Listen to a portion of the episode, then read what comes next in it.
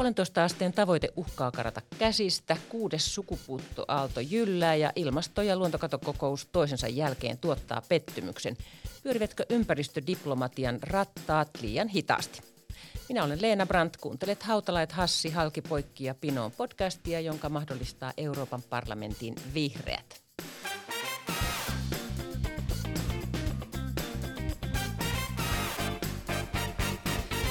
Studiossa siis europarlamentaarikko Heidi Hautala ja kansanedustaja Satu Hassi. Te aloititte yhtä aikaa eduskunnassa yli 30 vuotta sitten vuonna 1991. Heti seuraavana vuonna käynnistyi Rion ympäristökokous. Äh, miltä ilmastokriisi tuolloin 30 vuotta sitten näytti?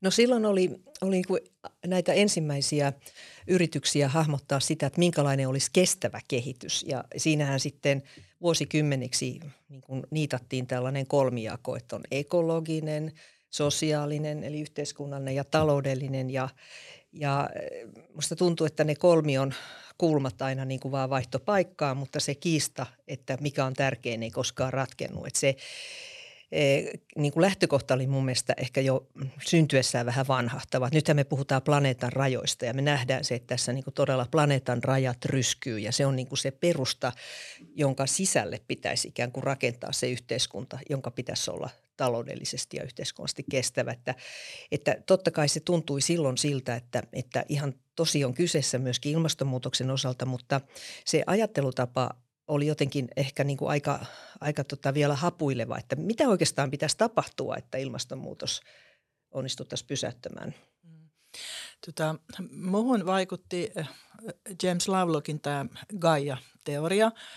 Äh, hän, hän kertoi saaneensa tehtävän äh, muistaakseni Nasalta – niin kun, selvittää sitä, että onko muilla planeetoilla elämää ja sitten hän mietti, mistä sen niin kun, voi nähdä, että planeetalla on elämää.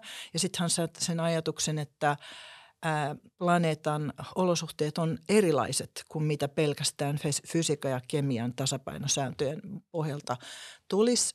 Ja sitten hän keksi kokeilla tätä ajatusta maahan, laski millainen olisi maa, maankaasukehä, jos täällä ei olisi elämää. Ja sai sen tuloksen, että se olisi lähes pelkkää hiilidioksidia. Ja ää, et siis se, että täällä on happea ja typpeä ilmakehässä, jota me hengitetään, niin, niin on elämän ansiota. Ja, ja sitten hän kehitti tällaisen teorian, että tämä niin biosfääri, elonkehä on ö, vähän ikään kuin yksi suuri elävä olio, joka pitää yllä itselleen sopivia olosuhteita. Ja äh, itse koin silloin, että äh, niin kuin, oli ihan lapsen kengissä ymmärrys siitä, että me todella elätään planeetalla eräänlaisella avaruusaluksella, josta meidän pitää pitää huolta, jos me halutaan pitää se meille elinkelpoisena. Että siis äh, koin, että tämän tyyppiset ajatukset oli kun marginaalissa, niille naurettiin – Olin esimerkiksi ajatellut, että siis vihreä verouudistus, ajatus, että saastuttamista verotetaan ja sitten sitä verokertymää käytetään vaikka työnverojen alentamiseen. se on nerokas ja yksinkertainen. Kaikkien pitää sitä kannattaa, kun tämä hieno ajatus on esitetty ja sitten mä olin eduskunnassa hyvin pettynyt, kun ei ollutkaan niin, että kaikki sanoi, että hieno ajatus tehdään heti, vaan huomasin, että – oli niin kuin todella voimakas vastustus tällaisille ajatuksille.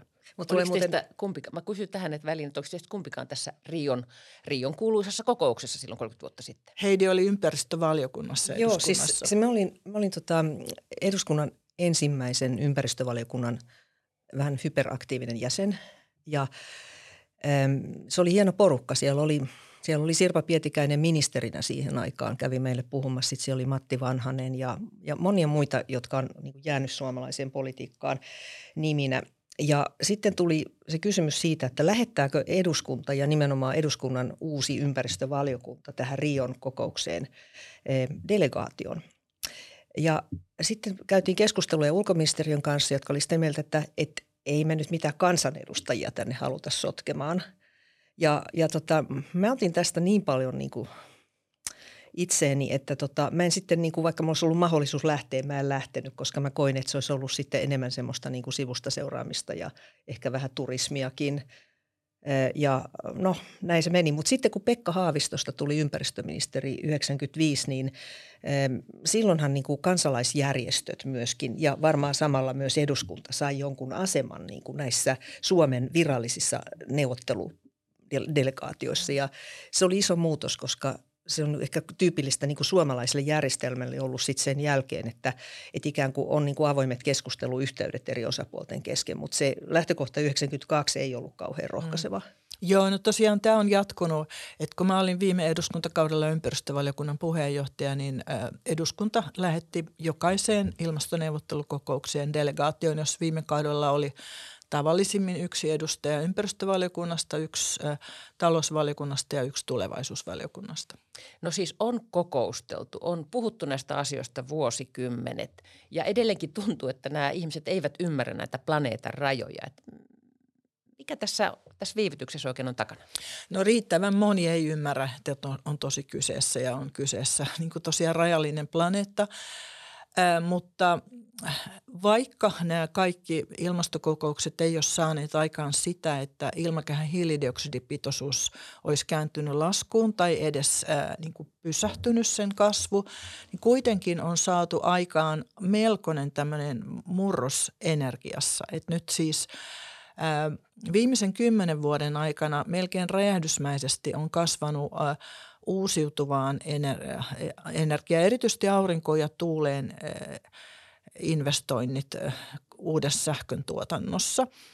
Ja en ollenkaan usko, että tämä olisi toteutunut ilman näitä ympäristökokouksia.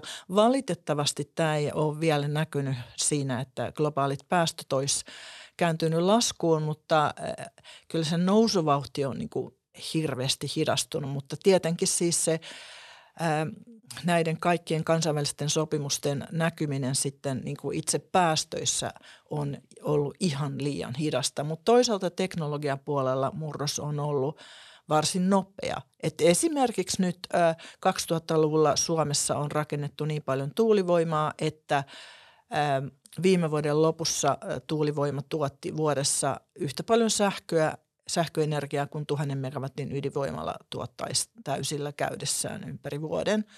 Ja tätä ei varmaan 2000-luvun alussa monikaan olisi uskonut. Siis nämä on todella niin kuin, vähän ahdistavia nämä toistuvat ilmastokokoukset, josta lähdetään sitten niin kuin pettyneenä siihen, että ei sieltä tule kuitenkaan tarpeeksi kunnianhimoisia tuloksia. Mutta hyvä muistaa se, että, että onhan tässä pelissä mukana muitakin kuin valtioita. Ja, ja vaikka YK on niin kuin tärkeä, niin sit siitä huolimatta niin yritykset – paljolti on mukana tässä ja sitten esimerkiksi kaupungit ja kunnat paikallistasolla. Että eihän mitään, oikeastaan mitään saada aikaiseksi, ellei sitten tavallaan niinku niitä kunnianhimoisia kansainvälisiä sopimuksia panna toimeen myös ihan siinä niinku tavallaan ihmisten – niin kuin arjessa ja yrityselämässä. Että sikäli mä niin kuin ajattelen, että kannattaisi ehkä niin kuin nähdä ne eri ulottuvuudet ja siitä voi tulla siihen tulokseen, että itse asiassa tätä pöhinää on aika paljon. Kyllä. Tota, mä oon monta vuotta sanonut, että tässä on tavallaan menossa ilmastonmuutoksen ja ilmastoratkaisujen kilpajuoksu. Molemmat on edenneet ennusteita nopeammin. Vielä ei nyt – pystytä sanoa, että kumpi voittaa. Että peli on vielä ratkaisematon, mutta jo Kioton sopimus, vaikka sen sinänsä ne päästövähennystavoitteet oli aivan täysin riittämättömät siihen nähden, mitä tarttis, niin se tavallaan niin kuin virallisti ilmastonmuutoksen. Sai monet valtiot asettaa niin valtiokohtaisia lakeja, esimerkiksi näitä uusiutuvan energian syöttötariffilakeja esimerkiksi Tanskassa ja Saksassa, jotka sitten – valtavasti nopeutti tuuli- ja aurinkovoiman teknologiakehitystä ja sai myös monet firmat ja, ja kunnat, kaiken maailman toimijoita miettiin, että mitä me tässä, missä me ollaan, niin tehdään päästöjen vähentämiseksi. Mä muuten ähm, mä tunnustan, että mä olin vähän sivusta seuraajana Kioton neuvotteluissa. En, en, en ollut osa mitään delegaatiota olin silloin meppi. Mutta mulla on niin kuin jäänyt mieleen se, että, että siellähän oli hirveän dramaattiset hetket, kun siellä kello pysäytettiin ja, ja sitten otettiin lisää aikaa ja sitten saatiin aikaan tällainen pöytäkirja, johon Satu viittasi. Ja Mutta se on jännä, että silloin otettiin lähtökohdaksi nämä ikään kuin kunkin maan valtion rajojen sisällä tapahtuvat päästöt. Ja, ja tota, nyt kun me katsotaan esimerkiksi kauppavirtoja tai miten esimerkiksi Kiinasta tulee valtavasti tavaroita ympäri maailmaa, myös Eurooppaan, niin itse asiassa meillä on enemmän näitä epäsuoria päästöjä jo, jotka liittyy kulutukseen. Ja tota, Ruotsi on ensimmäinen maa, joka on ruvennut ottaa nämä epäsuorat päästöt, jotka liittyy niin kuin tuontiin ja kulutukseen, niin, niin mukaan niihin taseisiin. Ja tässä on niin kuin yksi tapa siis kommentoida perussuomalaisia ja muita, jotka sanoo, että, että miksi meidän pikkusen Suomen pitäisi mitään tehdä, koska Kiinahan on se, joka saastuttaa. Mutta anteeksi nyt vaan, mutta siis mehän ollaan niin kuin yksi päämarkkina sitten Eurooppa ja Suomi. Ja meidän niin kuin kulutustaso on sellainen, että me ollaan tuhlattu niin kuin kohtu, kohtuullinen osa luonnonvarasta ja energiasta jo niin kuin nykyään kai huhtikuussa, niin kuin kun ajatellaan, että mihin meillä olisi niin kuin varaa tämän planeetan näkökulmasta. Sitten mikä on jännä, että esimerkiksi tämä, tämä Satu puhuu tästä Gaia, Gaia-teoriasta ja planeetan rajoista, niin planeetan rajat on käsite, joka esiintyy nykyään EUn virallisissa asiakirjoissa. Eli tavallaan semmoinen niin ajattelutavan eh, murros on myöskin tapahtumassa, mutta käytäntöhän toki laaja, laahaa aina perässä ja se laahaa perässä osittain sen takia, että tässä on myös kyse valtavista taloudellisista intresseistä. Mm, Suuret kyllä. fossiiliyhtiöt, Persianlahden valtiot, monet muut, jotka haluaisivat, että tämä meno vaan jatkuu. Ja tähän mä haluaisin kysyä itse asiassa tarkentavan kysymyksen esittää. Eli kun puhutaan, että mistä viivyttely johtuu, niin mikä merkitys on just näiden fossiilifirmojen ja fossiilivaltioiden, jos näin voi sanoa, niin tota, niiden toimilla. Vuosikymmeniä on sanottu, että öljyyhtiöt on, niin kuin, eh, tai on, tutkittu, että ne on vuosikymmeniä rahoittaneet niin kuin tavallaan vastakkaista tutkimusta ja, ja, ja tehneet naurettaviksi nämä, nämä tota, tästä, tästä ongelmasta puhumisen. Kyllä, siis siitähän on olemassa selvityksiä, että ihan samoja propagandataktiikoita kuin tupakkateollisuus aikoinaan käytti viivästyttääkseen ää, niin kuin tupakointia ja tupakan markkinointia koskevaa lainsäädäntöä, niin fossiiliteollisuus on käyttänyt. Että esimerkiksi tällaista, että no yhdet tutkijat sanoo yhtä ja toiset toista, vaikka nyt siis todella aivan niin kuin lähes 100 prosenttia tutkijoista on niin kuin IPCCn, siis tämän kansainvälisen ilmastopaneelin viestin takana. Ja Poliitikkona mä oon huomannut ja Heidin kanssa ollaan siitä usein puhuttu, että monesti nämä lobbausjärjestöt ei pelkästään öljyyhtiöiden ja, ja, ja varsinaisten fossiiliyhtiöiden, vaan myöskin esimerkiksi niin kuin teollisuuden kattojärjestöjen viesti poliitikkojen suuntaan edustaa sen heidän edustamansa taloudellisen äh, alan, niin sitä konservatiivisinta laittaa. Että yksittäiset yritykset on monta kertaa paljon edistyksellisempiä. Tässä on tapahtunut tiettyä muutosta. Että mä olin neljä vuotta sitten – ällikkällä lyöty ja aivan siis niin kuin se oli musta suuremmoinen uutinen, että Suomen elinkeinoelämän keskusliitto ilmoitti kannattavansa kunnianhimoista ilmastopolitiikkaa, jossa Suomi tekisi oman osuutensa, että ilmastonmuutos hillittäisi niin kuin alle puolentoista asteen. Se oli musta varsinainen vallankumous, mutta mun mielestä se on myöskin oikeasti niiden firmojen etujen mukaista. Ei pelkästään siksi, että kuolleella planeetalla ei ole bisnestä, vaan kun me luodaan omalla, omassa maassa olosuhteet, joissa siis kannattaa investoida ilmastoratkaisuihin, me kehitetään myöskin asioita, joita sitten voi soveltaa koko maailmassa. Sadullahan on tämä kuuluisa vaalislogan There is no planet B, ei ole olemassa B-planeettaa. No muistat pikkusen väärin. Se on, itse asiassa mä oon varastanut semmoisen uh, Good planets are hard to find, se, niin kuin sen suomensin, että hyvät planeetat ovat harvassa. Se oli mun molemmissa eurovaaleissa mun slogan. Okei, muisti vähän petti, mutta pointti As, tuli. Pointti oli sama. Selvä. Nyt otetaan puhelu Elokapina-liikkeen aktiiville Otso Piitulaiselle. Tämä Elokapinahan on osa tämmöistä ma- maailmanlaajuista Extinction Rebellion liikettä ja Elokapina on tullut tunnetuksi, äh, tunnetuksi näistä äh, mielenilmauksista, jotka ovat herättäneet keskustelua ilmastokriisistä ja tietysti myös, myös näistä mielenilmauksista. Hei Otso. Moi. Äh, kiva, kun pääsit mukaan tähän meidän keskusteluun. Äh, pohditaan nyt, että miksi siellä Elokapinassa kaiken tämän äh, ilmastokokousten ja tärkeiden toimien keskellä, niin miksi te kaikesta huolimatta haluatte turvautua näihin kansalaistottelemattomuuskeinoihin? Niin, tämä on tota, hyvä kysymys ja tämä huomaa, että tämä on just herättänyt paljon Suomessa keskustelua, että miksi just näitä keinoja, ja sen takia elokapina on saanut aika paljon mediahuomiota Suomessa.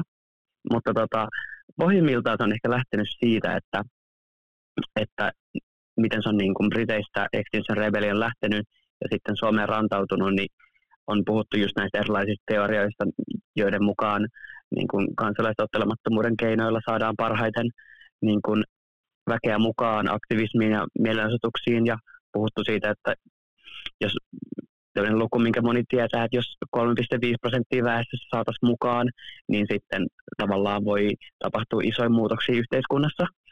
Ja sitten tota, miten tämä on jatkunut Suomessa, niin on huomattu just, että kansalaisottamattomuuden keinoilla on mahdollista saada mediahuomiota ihan eri tavalla kuin perinteisillä mielenosoituksilla. Ja näiden kautta voidaan niin kuin pyrkiä tuomaan keskustelua sellaisia aiheita, mitkä ei muuten siellä olisi.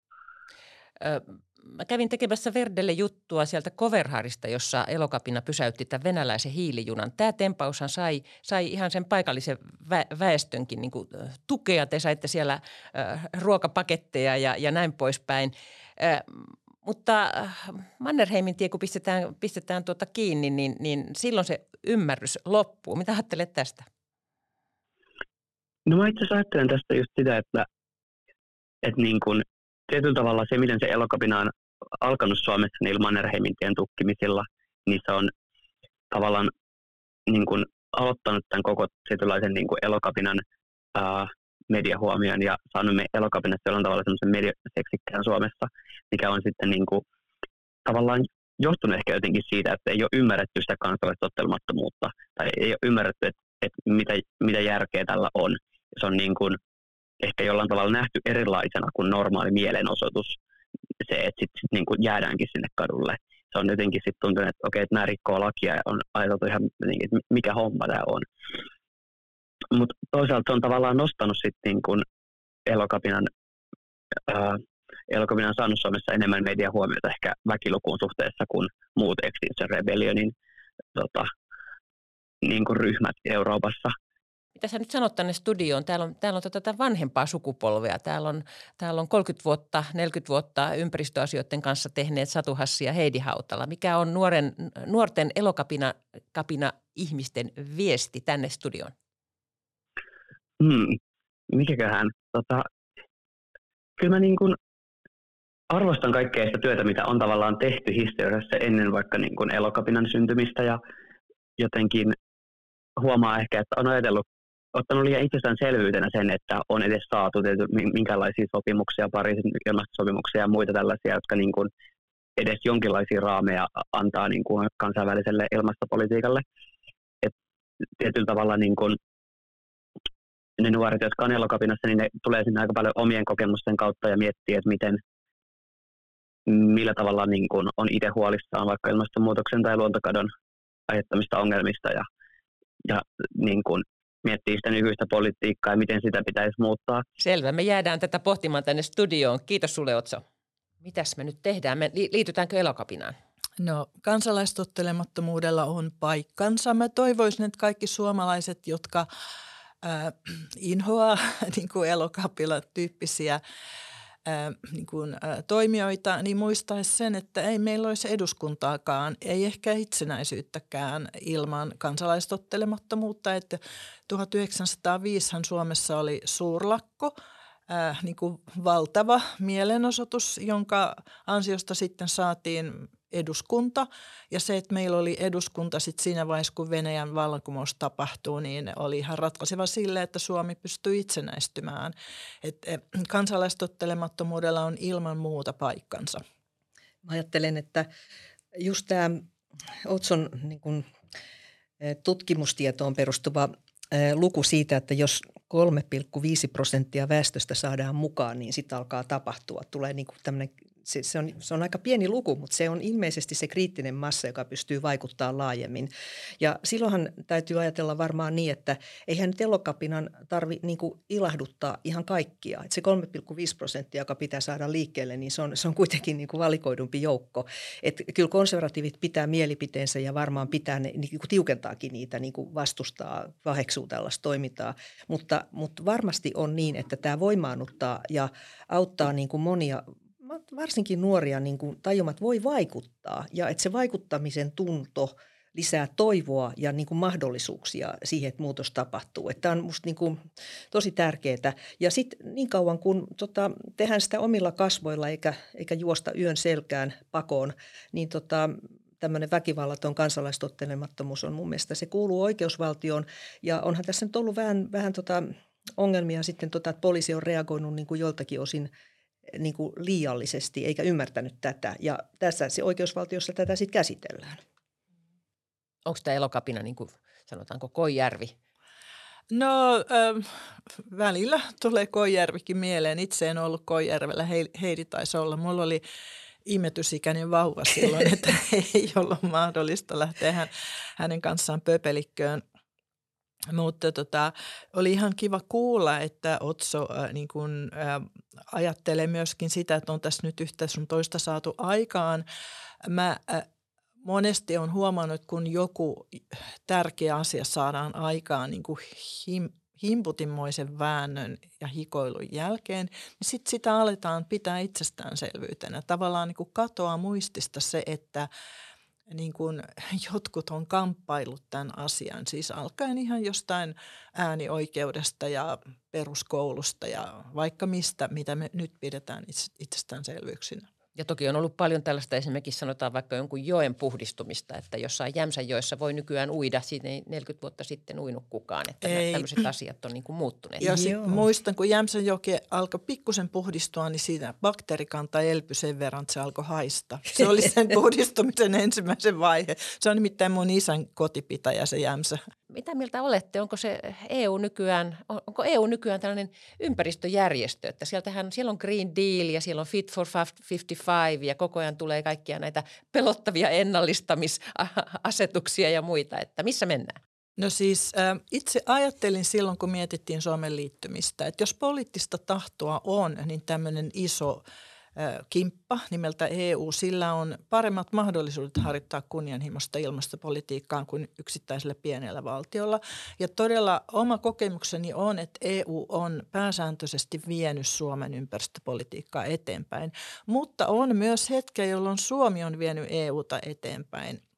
Kolme vuotta sitten, kun Suomi oli EUn puheenjohtajamaa, niin eh, Suomihan ajoi läpi tämän, että EU on hiilineutraali 2050, joka sai kaikki muut maailman suuret, myös Yhdysvallat ja Kiinan ja Japanin ja niin kuin suurimman osan niin kuin maailman taloudellisesti merkittävimpiä maita asettaa omat hiilineutraalisuustavoitevuotensa. Ja nyt sitten tämä Fit for 55-paketti on tämän päätöksen konkretisointia. Et oikeastaan tässä voi niin kuin sanoa, että – että tota, Suomen ympäristö- ja ilmastoministeri ja vihreät on ollut niin kuin ihan ratkaisevia siinä, että tämä kunnianhimoinen hiilineutraalisuustavoite on, on näin lähtenyt leviämään. Eli siis tavallaan se, että myöskin pienen maan vaikutusvalta voi kasvaa niin kuin EU-ssa osana tämmöistä suurempaa kimppaa.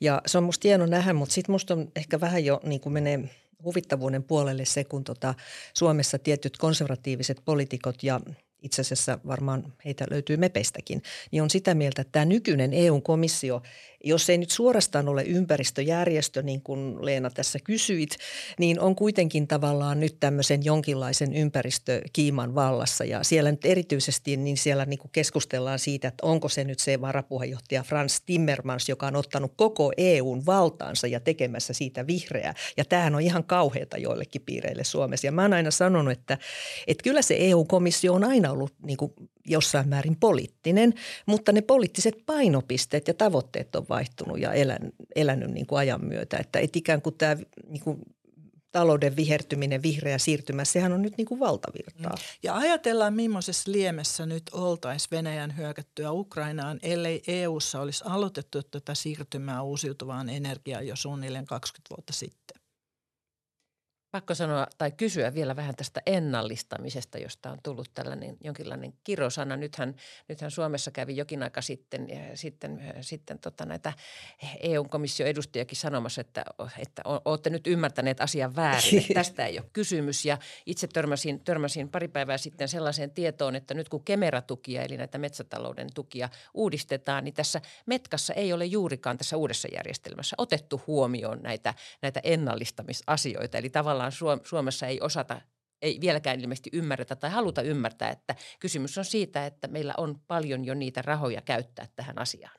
Joo, tämä komissaari Sinkiviciusko, mä olen aina vähän epävarma muistanko mä hänen nimensä oikein, totesi eduskunnan suurelle valiokunnalle, että jokainen jäsenmaa päättää itse sen toimenpideohjelman, jolla luontoa elvytetään. Ja hän myös totesi, että se, jos joku luulee, että luonto ja kaupungit pitää palauttaa 70 vuoden takaisin tilaan, niin se on kyllä ihan väärinkäsitys. Kysymys on niin kuin luonnon tilan parantamistoimista, jotka jokainen maa saa päättää itse. Ja noin Tässähän on kyse paljolti asioista, joihin liittyviä rahavirtoja ja tukia valmistella maa- ja metsätalousministeriössä. Ja suoraan sanoen mun näkemykseni on, että siellä ministeriössä ei nyt ole kyllä vielä kunnolla hiffattu sitä, että ää, niin kuin Suomen maa- ja metsätaloudenkin tulevaisuus on siinä, että me hoidetaan luontoa paremmin ja tehdään ilmastotoimia. Siis maa- ja metsätaloushan on ne äh, elinkeinot, jotka ensimmäisenä kärsii luontokadosta ja ilmastonmuutoksesta.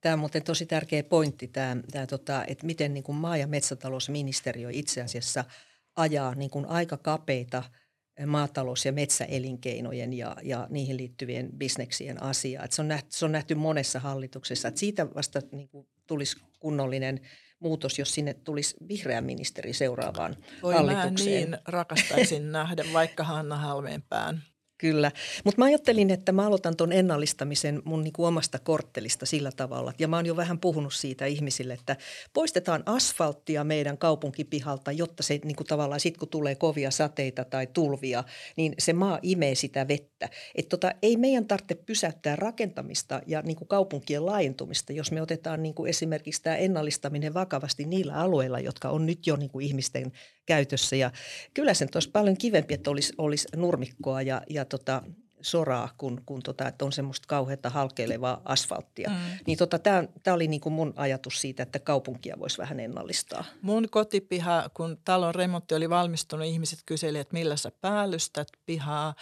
Ja mä olin hämmästynyt koko ajatuksesta. Se on itsestään päällystynyt muun muassa ratamoilla ja mun mielestä on tosi kiva sillä samat sanat olen ajatellut, että, että oman talon, taloyhtiön pihamaan, pihamaan parkkipaikka, joka, joka ei ole asfaltoitu, niin toivottavasti sitä ei koskaan asfaltoidakaan, mm. mutta, mutta asiasta varmaan jos aina aika ajoin keskustellaan. Okei, tässä on äh, Riosta kulunut 30 vuotta ja välillä tuntuu kuitenkin, että, että oltaisiin voitu vähän nopeamminkin edetä, että, että mikä tämä nyt ratkaisee, ettei me 30 vuoden kuluttua istuta no ehkä emme nyt istuta tässä studiossa, mutta että, että, että ne, jotka istuvat studiossa keskustelemassa, niin eivät voi todeta, ei kun me silloin 30 vuotta sitten tehty vielä vähän enemmän. Meillä ei ole aikaa. Et tota, nyt on niinku todettu se, että niitä, niitä hiilineutraalisuustavoitteita vuoteen 2050, niitä pitäisi alkaa toteuttaa nyt kunnolla. Ja tota, yksi semmoinen havainto on, että, että nyt kun niinku jokainen melkein niinku vähänkään niinku tällä aallolla ratsastava yritys ja organisaatio – julistaa olevansa hiilineutraali vaikka vuonna 2040, niin niitä toimia ja myös valtiolla, niin niitä on paljon vähemmän, mutta niitä pitäisi tehdä niin kuin, niin kuin sanotaan etupainotteisesti ja että niin kuin se välitavoite pitää olla 2030, että vähintään niin kuin puolet päästöistä pitäisi saada silloin mm. pois. Joo. Että täm, tässä on tämmöinen ongelma, että tehdään näitä, näitä viherlupauksia. Se on niin kuin, monet näistä hiilineutraalisuuslupauksista on pelkkää viherpesua, jota yritykset ja organisaatiot antaa siksi, että niillä ei ole niitä toimia. Ja sitten toisekseen se, että nyt tämä, tämä siis voi olla, että mä ei Sadun kanssa olla tässä samaa mieltä, mutta mun mielestä tämä niin kuin, tämä tota, metsittäminen ja päästöjen kompensoiminen, niin siinä on paljon sellaista hämärää, joka ei kestä päivävaloa. Että se on niin kuin oman tunnon, aika pitkälle niin kuin oman tunnon rauhoittamista. Että niitä pitäisi oikeasti niitä päästöjä vähentää, eikä, eikä tavallaan niin kuin, että, että rakennan tai teen pienen metsäpalstan tai, tai metsikön tuonne Afrikkaan. Että se ei vaan onnistu niin helposti. Joo, tässä kompensoinnissa on paljon viherpesua ja, ja suoranaista huijausta. Tärkeää on muistaa, että tänä vuonna säästetty päästötonni on arvokkaampi kuin ensi vuonna vähennetty päästötonni, koska se paljonko sitä hiilidioksidia kertyy ilmakehään, se on se ratkaiseva asia. Ja tosiaan aikaa ei ole hukattavaksi. Onneksi energiamurros on hyvässä vauhdissa, mutta nyt tarvitaan vastaavaa murrosta muun muassa maatalouteen, metsätalouteen, liikenteeseen niin käytännössä katsoen kaikille aloille. Kiitoksia. Kiire on toimilla. Kuuntelit Hautala et Hassi, Halkipoikki ja Pinoon podcastia. Minä olen Leena Brandt, Verdelehden päätoimittaja. Seuraavassa jaksossa puhumme tasa-arvosta ja siitä, millaista on ollut olla naisena politiikan huippupaikoilla. Tämän podcastin tuotannon mahdollisti Euroopan parlamentin vihreä ryhmä ja se on toteutettu yhteistyössä vihreän verkkomedia Verden kanssa.